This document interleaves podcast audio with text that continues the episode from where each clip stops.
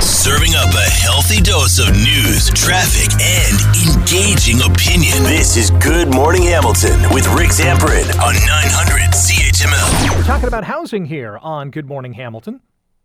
And it's in relation to our poll question of the day Canada reviving its Second World War era housing plan to help build more homes faster. And the question we're asking you is Would you buy one of these things? It's 50 50 right down the middle as of right now. There was a big no vote to begin the morning, and the yes vote has tied it up at this point. Have your say on our X account at AM900CHML, on the text line at 905 645 3221, or via email rick at 900CHML.com.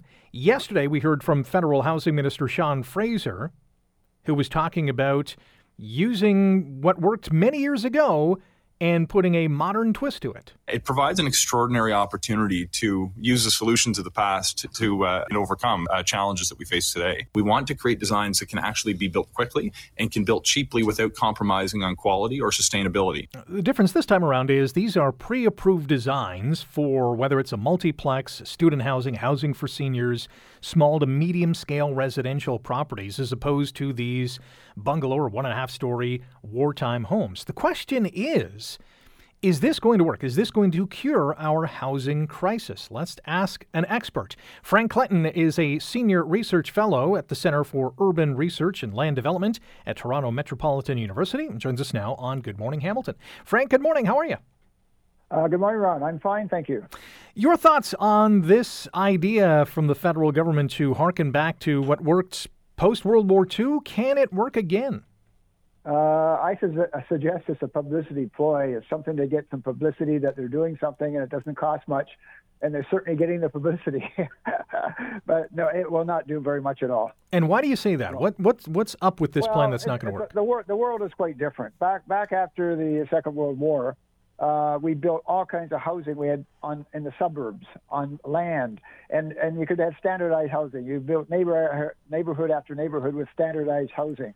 Uh, right now, uh, uh, we we have a very big shortage of service land, and, and builders can't get the um, um, the mass production required to do that kind of housing. Uh, for example, in Hamilton, they don't want to even have land at all for single detached houses or semi-detached houses. Uh, they want to, you know, if infill. And where, where it breaks down is, first of all, when they talk about pre-approved, I'm not sure what that means because the federal government can't pre-approve it. Provincial governments don't pre-approve it. It's the municipality, and it gets down to the neighborhood. So we're talking infill housing. I mean, can you imagine the infill if if you had a standardized um, block of you know uh, structure that uh, didn't what was totally out of character for neighborhoods, what the neighbors would be saying, they wouldn't go for it. So I, I doubt very much if you'll get municipalities to go along with this for every neighborhood. Uh, the only place that really makes sense is uh, in, in the suburbs but even then, we have, we have very large builders now who have their own standard uh, stock of architectural stylings uh, for housing, and they know what they're doing. So all they need is if they could build 50 houses in a row and have all the trades come along and, and, and work on those houses at the same time, you know, one house to the next house, the next house, they'd be very efficient. That's the way it used to be. Now we don't have the land, so they have to do very small projects, and uh, and and uh, it's very hard to standardize those. Sounds like a you know square peg round hole kind of scenario. And you know another issue that i think needs to be addressed is there are some maybe many developers who are looking at their current developments looking at where interest rates are right now and pressing pause on these projects. So you can have pre-approved designs up the yin yang they're not going to build it if the return on investment is not there yeah, well, that, that's a short-term phenomenon. You know, uh, interest rates are going to be coming down, incomes will grow, uh, uh, and and uh, so so prices will rise, uh, uh, and, and builders will see making money again. So right now, yeah, it's temporarily uh, that they're putting pauses on projects, but you don't see anybody selling their portfolio of land or portfolio of sites. Uh, you know, they're hanging on to them. They're just wait playing the waiting game. And, and, but in terms of building homes faster, I mean, it doesn't it doesn't really matter if there's a pre-approved design. If they're not going to build, they're not going to build. Uh, no, but the pre-approved design is not the important thing. What for developers, the most important thing is to get the get that land zoned and ready to go, all the approvals in place. So when the market does pick up, the design part is a very small part of the house or the dwelling or the apartment building, whatever we have. Uh, it's a very small part of the process. So so it's it's uh, you know it's taking the, the, focus off what, what it should be, which is to get land land ready to go and have an inventory of land ready to go. So when the market does get better again, uh, the builders can developers can just go go ahead and start building, selling and building. Yeah, and how much? I mean, how much time and money is saved with having a pre-approved design? I mean, it doesn't take that long to make a design or cost that much, right? Well, uh, it depends. Uh, you know, because we're talking uh, a range of housing types. You know, not just single-detached houses. You know, talk about an 80-story apartment building or a 40-story apartment building.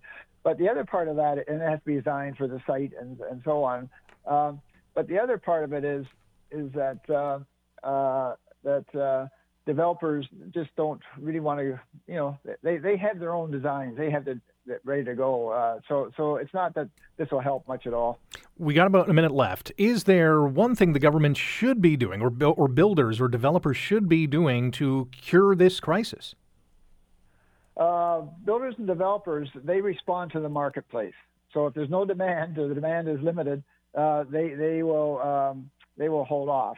Uh, the big, biggest thing uh, is not the developers so much; it's municipalities we got to have an inventory of sites ready to go uh, when the market turns around. And right now we don't, particularly for lower density housing. Like uh, Hamilton, for example, another one, they, they just, the council just again said, we're not going to have urban expansion. So therefore, they're not going to build single detached houses in Hamilton. And that's where the demand is for single detached, semi detached, and townhouses. So you got to have land ready to go for that. And it's more the municipality than the developer. Frank, appreciate the time. Thanks for joining us today and enjoy the day. Thank you very much. Wake up with the information you need to get the most out of your day. You're listening to Good Morning Hamilton with Rick Zamperin on 900 CHML.